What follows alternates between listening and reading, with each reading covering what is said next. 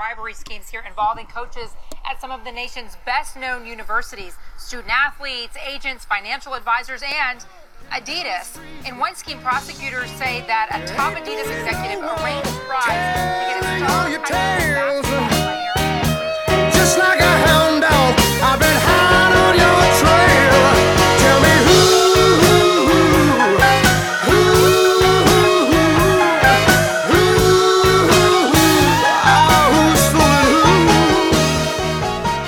It's being called one of the biggest college sports recruiting scandals in history. And we're still learning details. It's at the beginning of the investigation.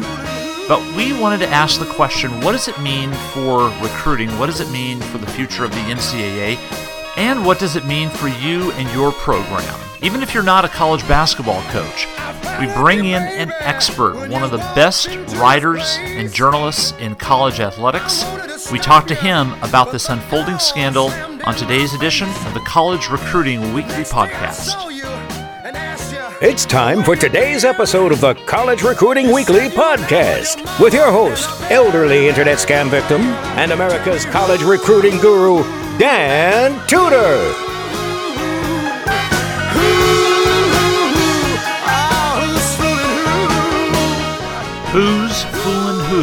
That's what the song is asking, and I think we have part of the answer when it comes to coaches, the FBI, and college athletics. The FBI is not getting fooled, apparently.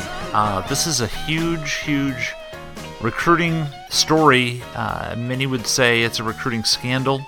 And that's why we wanted to talk about it. We're not in the news business, and I'm certainly not here to offer opinions in the same way that you'd hear on ESPN or or any other outlet that you rely on your news from. That's not my role. That's not what we're all about here.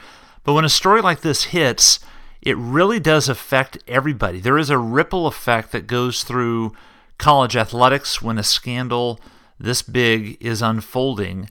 And of course, we're talking about the four coaches uh, and the shoe company officials indicted by the FBI uh, involving uh, payments made to student athletes still in high school by the shoe company to make sure that they would go to the colleges that um, that they were tied to and the, the coaches that were involved in making sure those things happened.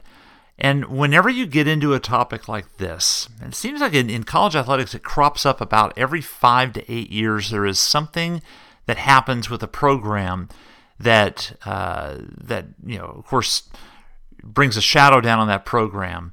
But in this case, and I think what makes this different, and for me, what impacts me personally as I look at the landscape, is that this isn't just one program. This is something within the system that uh, that a company apparently was able to exploit, that coaches participated in across programs. And and one of the one of the other quotes that I read that uh, as I've been following this uh, this unfolding story was a uh, Division One men's coach that apparently told another men's coach in the Pac-12 that uh, if you aren't cheating, then you're cheating yourself, in, insinuating that this is the way that it's done and this is how great programs are built. Now, do I believe that every great program is built on cheating? Absolutely not. There are there are far more good coaches, ethical coaches, professional coaches than the bad ones. But when you get into this type of systemic uh, infection, where coaches across conferences, across school campuses, uh, were participating in this, it, it really does dis, uh, distinguish itself. And it, it makes such a difference in, in when looking back at, for instance, you know, death penalty cases with programs in the past and, and what they did to deserve those. I mean, we're talking about some major, major repercussions that I feel are coming down the line. And the first thing that, that I'll express to you is sadness. I hate it when there are negative stories about college athletics because, folks, if you're listening to this, more than likely you're involved in college athletics. You're either a coach, uh, you are an administrator, and and you know that when things like this happen, it only furthers the narrative that college athletics is corrupt, college athletics isn't needed. Uh, we should do away with college athletics on campuses. Now, that's an extreme view, in my opinion, but that's what it furthers. It furthers this story that there is corruption throughout the NCAA. There is corruption throughout college athletics. And you and I know that's not the case. But here we are faced with this story. And so it is going to be impactful. This is just the beginning. We're recording this podcast very early in October of 2017. I don't know when you're listening to it, and there will certainly be other details to this story that, that come out way beyond what we're going to talk about today because we're at the front end of this story. But I felt it was important enough to bring in an expert uh, since we don't do opinion and we're not covering it in the way that a, a journalist would. I wanted to bring somebody in to talk about it briefly just to give you, as a coach, some insight on what some of the impact points could be for you and what it's going to mean for college athletics in the long term. And our guest today is Dan Wolken of the USA Today. He is, again, I'll just offer a, another opinion. He is, I think, probably the best college sports writer in the country. Um, young guy, energetic, really intelligent, asks great question, offers opinion at the right time, offers fantastic coverage. Uh, and I just love reading his stuff, always have. And uh, he has been kind enough to uh, kind of be a friend to our company. Uh, he's been one of the speakers in the past at the National Collegiate Recruiting Conference, and uh, he decided he or he agreed to join me uh, for a brief conversation.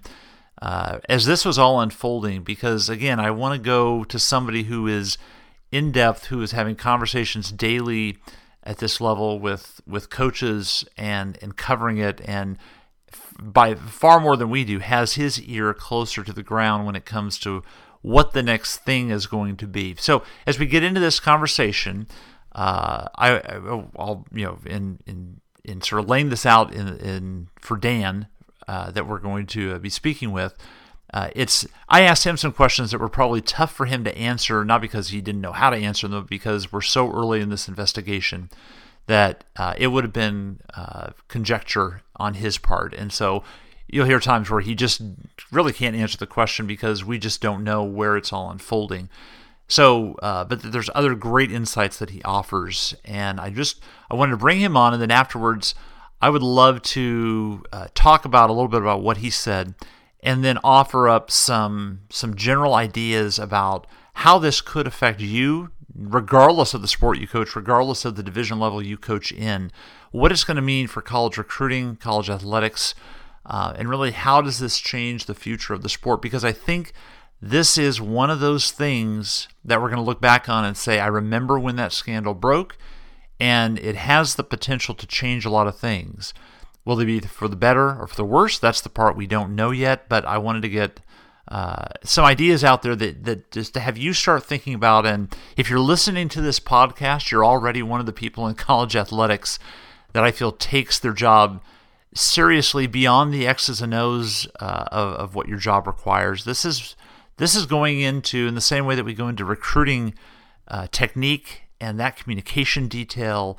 This goes into what do I need to know about the profession that I've chosen to make my career. So I'll offer those thoughts after we hear from Dan. But right now, uh, we'll start the conversation with Dan Wolken from the USA Today. And the, the simple question that we started with was uh, just how big is this scandal that we're seeing unfold? Well, I don't think anybody really knows how big it's going to get because we still don't know where all the indictments are going to lead. Obviously, the FBI has arrested 10 people, and I think they're going to try to get some information and try to see how wide of a net they can cast. I don't know exactly what their ultimate target is or what they're trying to accomplish, but they've sent the message out there through what they said and through the people they arrested that uh, you should come forward and you should not wait for us to call you. And I think the implication there is that they've arrested people who will possess significant information about the shoe industry, about the college basketball recruiting complex, and that they're going to try to break this thing wide open. And uh, I don't know where that's going to lead, but I think you know you could be looking at touching dozens of people, schools, coaches. Uh, I, you know, I just think it's sort of hard to get our arms around at this point what exactly it's all going to lead up to. Right, and and in making the comment, you know, you don't know where it's going to go. I think what makes this this scandal, this story, different than others is that you don't have a school self-reporting. You don't have a local, um, you know. Uh, you know, a, a, local network station that broke the story after somebody they interviewed came forward. Uh, it's not the even the NCAA. This is the FBI, and you know, you mentioned made the comment. You don't know where it's going to go. Fortunately, I don't have a lot of experience with the FBI, but just as a casual observer, it tends to be that they start with one area and the tentacles kind of grow and they don't stop until they feel like they should stop and and that's why uh, you know I think a lot of people are wondering just how deep it's going to go and how many programs it's going to touch.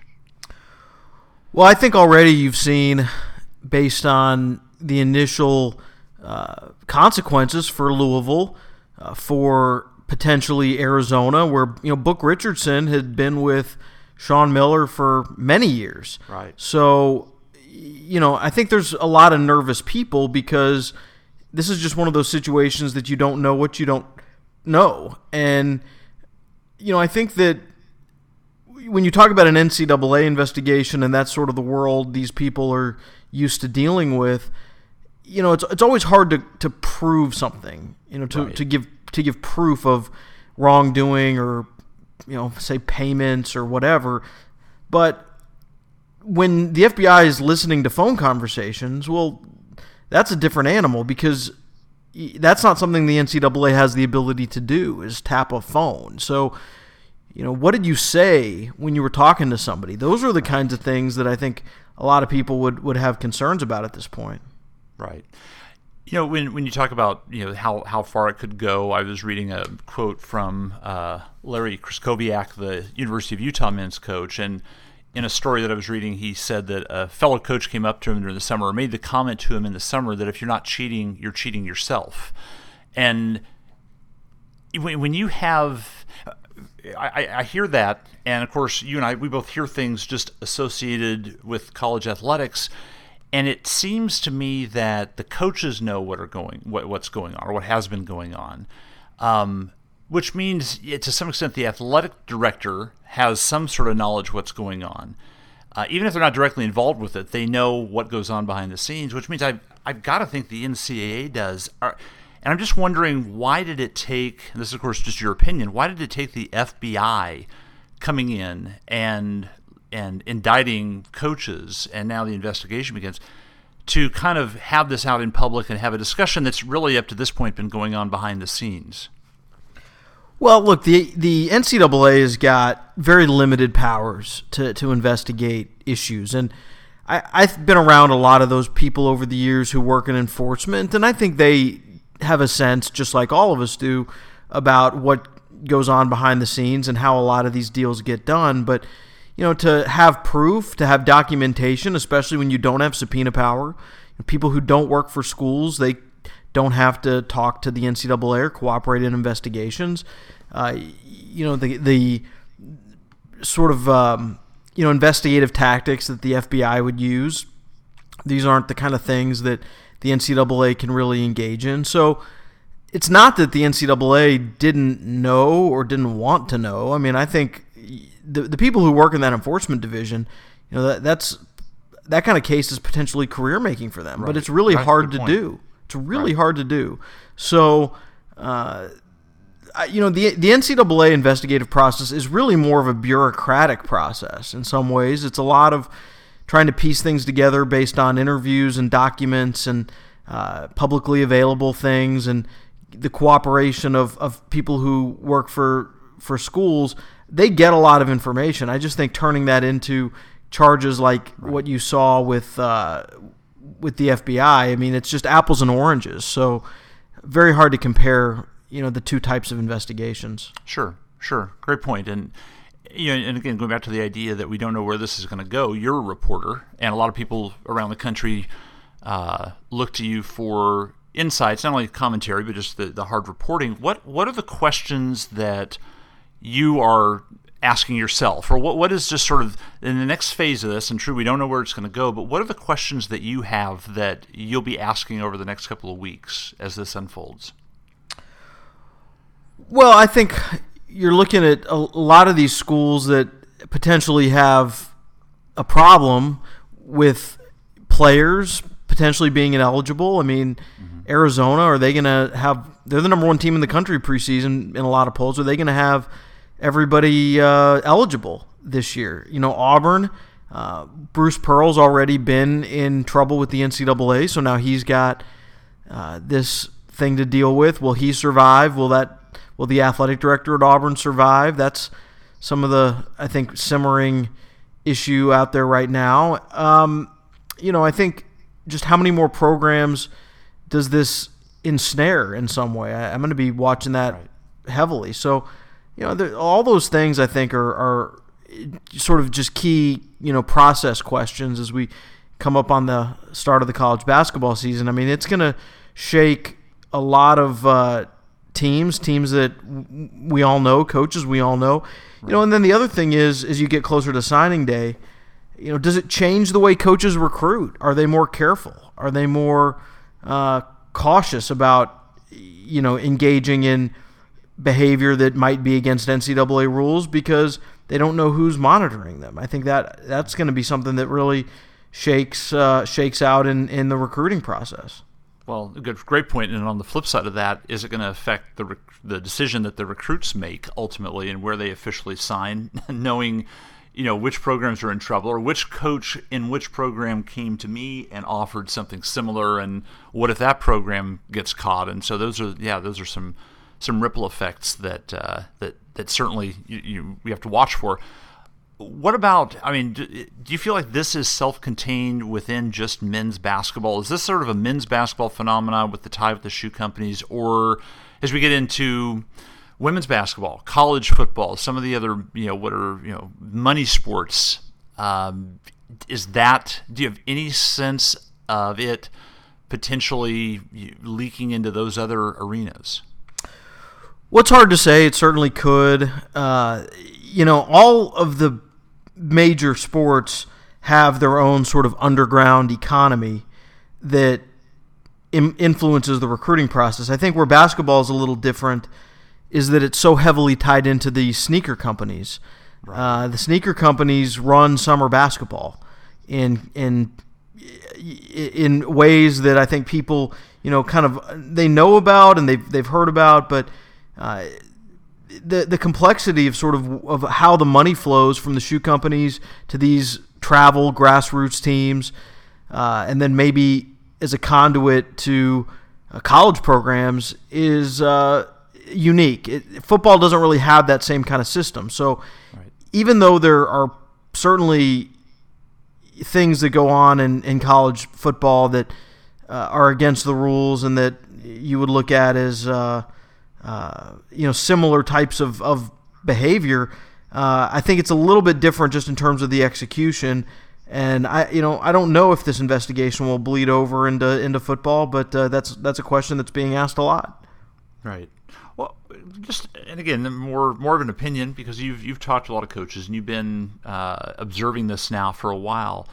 What is it about coaches and not certainly we're not talking about all coaches. We're talking about very hopefully a very small percentage. But what is it about some coaches that make them feel like they can get away with this in this age where everything is uh, you know is interconnected and people talk and there's so many venues and mediums in which they can talk that you know to think that this wouldn't eventually come to light um, it, it, just it, it's surprising to me well i think that it's not as much about whether they don't believe they'll get caught. I think the odds are against them getting caught. I mean, just look at the NCAA and uh, how difficult it is to to for them to to do a, a big investigation like that. But also, right.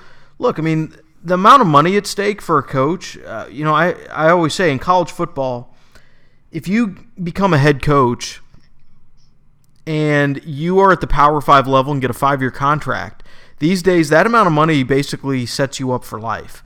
Uh, one five year contract at the Power Five level is, you know, it's going to be $15 million basically. So, um, so I think that the incentive for coaches to win at the lower levels or to be considered great quote unquote recruiters, that pressure is tied directly to the amount of fortune that's available if they rise to the top of their profession.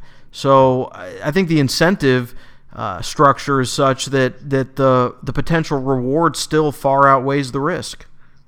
Right, right. So let's go bigger picture. Let's just say this investigation goes out uh, or plays out, and let's say it's just contained within the schools we're talking about now, or maybe it goes a little bit deeper.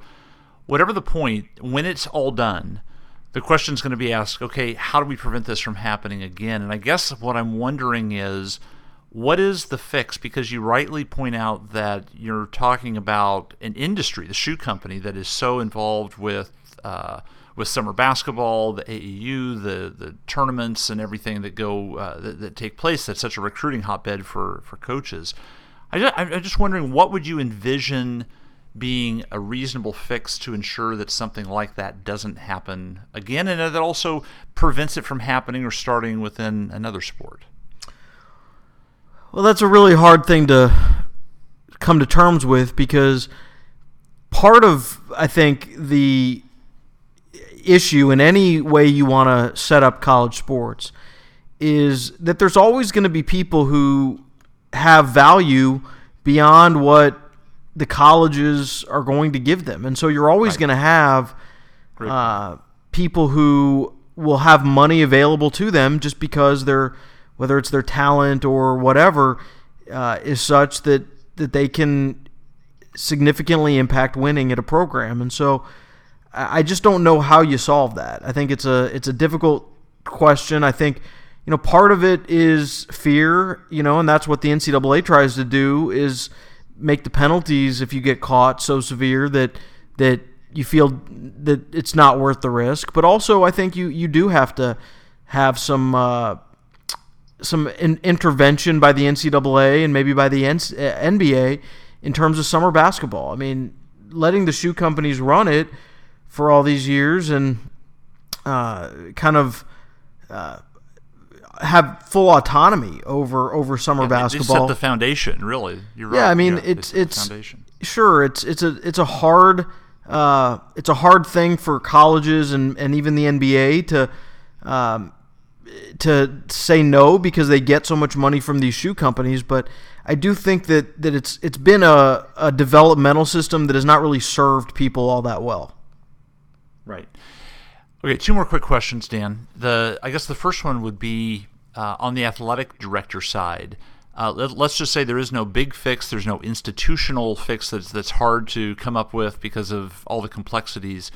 Would you envision that both conferences or athletic directors, you know, set individual rules for what happens? And uh, I, I, just I, I just don't envision a scenario where this happens and programs are uh, are tarnished and punished, and then nothing nothing being put forward to change it. So I guess I'm I guess I'm just sort of scrambling or trying to figure out what would be the real change uh, if it's not going to come. Uh, from an NCAA level, if it was you know athletic directors making sure that this doesn't happen to their coach. Well, I think everyone right now is just trying to see how this is all going to play out. I, I I think that there will be people who are more motivated to uh, try and and maybe find better ways to do certain things, but it's still going to be a long process, I think, to get to the end of this case and to figure out what the ultimate impact is going to be. But there's no question that this will shake some people up, and they're going to have to put their heads together and you know work with the NCAA and potentially work with uh, the NBA and and you know maybe even NFL. I mean, is is it time now to start thinking about uh, agents and uh, that kind of thing? Um, you know, players in college if they if they're able to just sort of do these representation deals uh, up front and honestly and openly, maybe that eliminates some of the some of the shadiness. Um, maybe uh, name, image, and likeness, that debate, which has certainly been there for, for years. Maybe that is part of the equation as well. What what Right. can they do to further, you know, make those rules more modern? So, you know, I think a lot of those things will get talked about. But is is there going to be just this sort of fundamental sea change? I think it's a it's a longer process than just snapping your fingers in reaction to something like this and saying, well, we're going to blow everything up. Right. So, last question. You actually touched on it just in that response and, and your insights there. When you talk about you know flipping this around and, and from the player perspective, obviously a lot of these players or and families are coming from socioeconomic uh, environments that you know we talk about the risk reward for a coach. There's the risk reward for that family as well, and uh, that you know hundred thousand, hundred fifty thousand dollars. You know what that means to the family. Well, let's roll the dice and and and and take that risk. I guess I'm just wondering if, and again, you touched on it. Does it play into the idea that that changes need to be made, uh, recognizing that these players, and certainly at, at the highest levels, are future NBA stars, and they are. Uh, there is intrinsic value in their likeness, in the jerseys that get sold, and and everything. Uh, that I guess is it is it more of a uh, an impetus to to say we need to change things uh, about how we treat the student athlete and and you know, whether it's paying them or allowing them to have agents or you're basically getting it out of a, a prohibition style operation where you have things going on behind the scenes that aren't regulated and bringing it out uh, into the light. I guess my question is, does it make more of a case for the people that would argue for that uh, that line of thinking? Well, I would say that it does, but again, I mean, how much change can the system take, and and you know how hard is it to do? You have to understand. I mean, college presidents uh, run the NCAA; they're the ones who make these decisions, and uh, to get people on the same page on anything is is is just hard. So, um, you know, I'd like to see people think big and think about, you know, some some more bold uh, changes, but uh, it's it's not easy, especially when the current system, you know, has been very good to all these schools, and you know, even if they have to endure some embarrassment from time to time, and we've certainly seen our share of that, uh, they're still making a lot of money. And we thank Dan Wolken from the USA Today for those comments and just for taking some time to give us his thoughts. You can follow Dan on Twitter at Dan Wolken, D A N W O L K E N. Again, fantastic reporting. Uh, many of you I know are familiar with him already based on his uh, his writing, specifically with football and basketball. Uh, just a really knowledgeable person and somebody that I respect in the industry, and very thankful that he took the time to to talk about that. So, for you as a coach, and again, taking yourself outside of just Division One men's basketball coaching, although you could be listening to uh, this as a D1 men's coach, I wanted to give you some ideas and thoughts about the longer term meaning of what all this uh, could be for for you and for your career and for the future of college athletics. And again, I'm I'm going to maybe uh, go where where Dan Wolken couldn't go just in his in his job as a journalist and, and offer some up some ideas on on how this could affect college athletics. First of all, I think it really will call into question what the NCAA's role is, and I, I say that for this reason: there have been so many uh, articles and arguments being made over the last year or two about really revolving around the question is the NCAA necessary? Is it an obsolete organization? For many different reasons, not just from an enforcement standpoint like this, but for many different reasons, people are just saying, do we need the NCAA anymore? And I don't think this does anything to to to quell those those questions. I think in many ways that it it actually accentuates it because if this was going on and it let's assume that it has gone on for several years what where where has the enforcement been and why has nobody stopped it before now and and why did it take the FBI getting into it now rightfully so the the counter argument to that is well the NCAA is not in the business of policing with their own internal investigations on a proactive basis. Uh, you know, when it comes to outside companies and the and the money. Um, but if we've reached that level in college athletics where that kind of oversight is needed, then what what is the NCAA's purpose? And uh, look, I, I more than anybody respect the NCAA. I want them to have a purpose. I want there to be a uh, an association type governing body made up of people in the college athletic world that make these decisions. But when you have a scandal like this break out, it just calls that into question. And again, it's one of the things I hate about this type of news is that it it kind of kicks at the uh, the the existing structure, and that's something that though is going to probably get a closer look as as time goes on. That's just one of you know, the, one of the things that I feel. The second thing is, let me bring it back to you as a coach. So often we hear kids in our focus groups that that where we're helping our clients or we're preparing for an on-campus workshop that we're doing with an athletic department. We'll talk to athletes and we'll talk to the athletes from that school, we'll talk to athletes nationally and also the parents. And over the last couple of years, one of the big trends that we've seen in terms of what is on the mind of athletes and parents is can we trust the coach that we're talking to? Can we trust the college to deliver on what they're saying they're going to deliver? Can we trust that the coach is going to be there after two years? Uh, can, all these issues around trust, and that's the word that they use. And I think what's happened is over the last decade or so, with just all of the information that's available to parents and athletes, and they hear all the stories about kids that were tricked or lied to or uh, things that were promised and then never delivered on. There is this growing distrust of college coaches, which again, one of the things I hate because 99% of you are are great people who love their job and are great uh, molders of young men and women that, that head out into the future. And this type of thing really kicks at your reputation, and that just ticks me off. Um, but but when it comes to trust, I think this is going to do further harm to the idea that people can trust their coaches.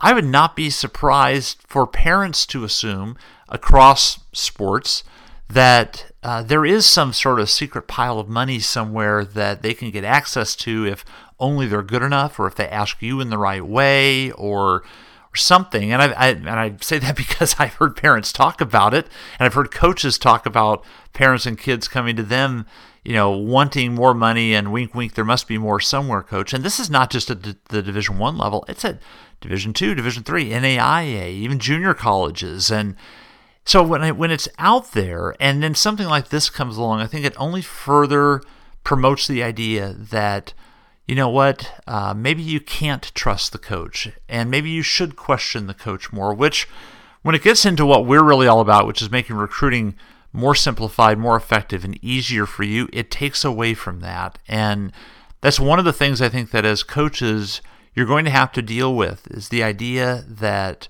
that there is some sort of back door that they can find if they hang out long enough with you or if they ask the right questions you'll be forced to open that back door and give them more of what they want and uh, again it's not the right way that that athletes and their parents should be looking at this. I just know that it's already out there to some extent, and this does nothing but to, uh, but promote the idea that that it's out there. And I think again, it just calls into the idea of whether they can trust a coach or not. So, from a, a pure, I guess, in all this um, discussion about this story, here's the one bit of recruiting advice that I can give you: find ways to accentuate trust and find ways to prove to that athlete and their parents that they can trust you. And take this story out of the conversation for a second. They're they're they're coming in with the question of who they can trust anyway. Make sure that you're the one that proves they can trust you. And again, some simple ways to do that. Talk about the things that could be better at your school. That might be a, a locker room, that might be your field, that could be, you know, the the the, the majors that you offer, whatever it is, don't be afraid to talk about the negatives. Um, we, we did a, an article a couple of years ago that's on the, the blog at dantudor.com. and it was really all about about showing your cracks, showing the the things that aren't perfect about your school, and the, the power behind that because it does build such trust with your athletes. Find ways to do that, coach. The more vulnerable and open you seem, and that you display, it it creates a trust, and and they'll open up and uh, and talk to you more about the things that they want to talk about and the things that they have questions about. And that's what this that's what recruiting is all about is forming those communication lines where you can gain their trust, have a conversation, and then uh, and then guide them. My last comment to this before we wrap up today's podcast is this. Make sure that you're the one that's doing it right. Uh, in today's world, I, I told somebody that, that after this story broke, it was amazing to me that in this day and age where everything is on social media, where everything is uh, is is just out in the open and is documented either by voice or on a text message or an email. It's amazing to me that that coaches thought this would never come to light that that executives thought that would never come to light. And you we, we talked to dan wolken in the interview about that and, and he gave his comment which i thought was was really good that you know there's the risk reward for this that the risk is sometimes overshadowed by the reward and the money and what it can do for a coach's career to make the you know if they can keep it quiet. Yet i keep coming back to the idea that do things the right way. Do things the professional way, the ethical way, so that you feel good about who you are and that there isn't something that goes and sullies your name and and denigrates you and your career. I mean, you think about the individuals involved, the individual coaches with such great resumes and and that were respected and that were looked up to in their sport and now it's ending with this um, firings, arrests, indictments, and, and who knows where it's going to go and who else it's going to involve. I know this that when the FBI gets involved with something, usually they like to, to go as far as you can uh, because uh, it's a career making thing. And so I, I fear that it's going to go deeper. Be the coach that stays above all that and and and make sure that in recruiting there are, if we, if we boil this down to simply a recruiting uh, uh, strategy, there are things that you can do besides doing things that are wrong to be a great recruiter and to get great classes. And there are coaches out there doing it right that are successful, perennially successful based on what they do, and, and they're doing it right. So be one of those coaches. That's my, my plea for you in listening to all this, the story and, and what you can take away from it, coach. Make sure this doesn't happen to you. If you're doing something wrong right now and you're listening to this podcast, correct it. Don't do it anymore. Simple as that. And if you're thinking about or being tempted by doing something like this, don't do it. And and it may not even be money and shoe contracts and and things like that. It, it could be something else that you know is wrong.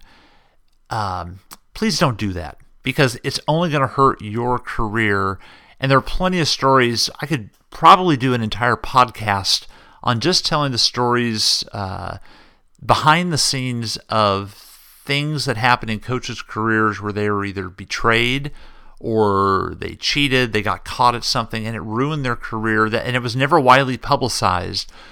Um, and I can just tell you, it happens. So, coach, especially if you're a younger coach, develop the good habits now. Stick with it. Do not get trapped into the idea that you can do something that is number one above the rules and above the law and not get caught because in this day and age chances are eventually you're going to get caught and sadly that's the story that we're seeing unfold now and it breaks my heart it makes me mad it, it saddens me uh, in, on behalf of all of you that are involved in the great work of college athletics and coaching uh, the young athletes that you coach we'll just have to see how it unfolds, and we'll be here to to try to relay any kind of recruiting principles or advice or direction based on where it goes. But again, I want to thank Dan Wolken of the USA Today for contributing his time. I want to thank all of you for listening, and uh, we'll be back uh, with with happier topics and and more positive topics. Uh, but this is again something we just couldn't ignore because of the gravity of it, and uh, and we'll all be living with the results for a long time. So learn the lessons, and uh, thank you for listening. We'll be back again next week with another edition of the College Recruiting Weekly Podcast.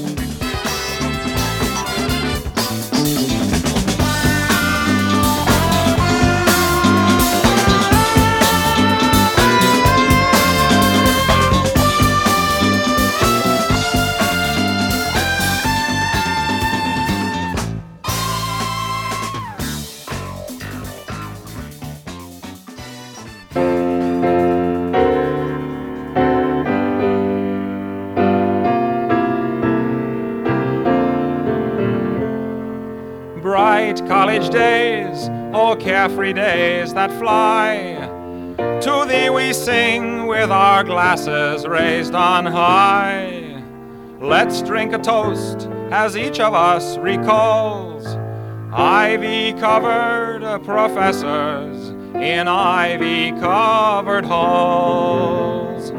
Turn on the spigot, pour the beer and swig it, and gaudeamus igitt a tour. Here's to parties we tossed, to the games that we lost. We shall claim that we won them someday. To the girls young and sweet, to the spacious back seat of our roommate's beat up Chevrolet. To the beer and Benzedrine, to the way that the dean tried so hard to be pals with us all. To excuses we fibbed, to the papers we cribbed from the genius who lived down the hall. The tables down at Mory's, wherever that may be. Let us drink a toast to all we love the best. We will sleep through all the lectures and cheat on the exams, and we'll pass and be forgotten with the rest. Oh, soon we'll be out amid the cold world's strife. Soon we'll be sliding down the razor blade of life. Ooh. But as we go our sordid separate ways, we shall ne'er forget thee, thou golden college days. Hearts full of youth, hearts full of truth, six parts gin to one part vermouth.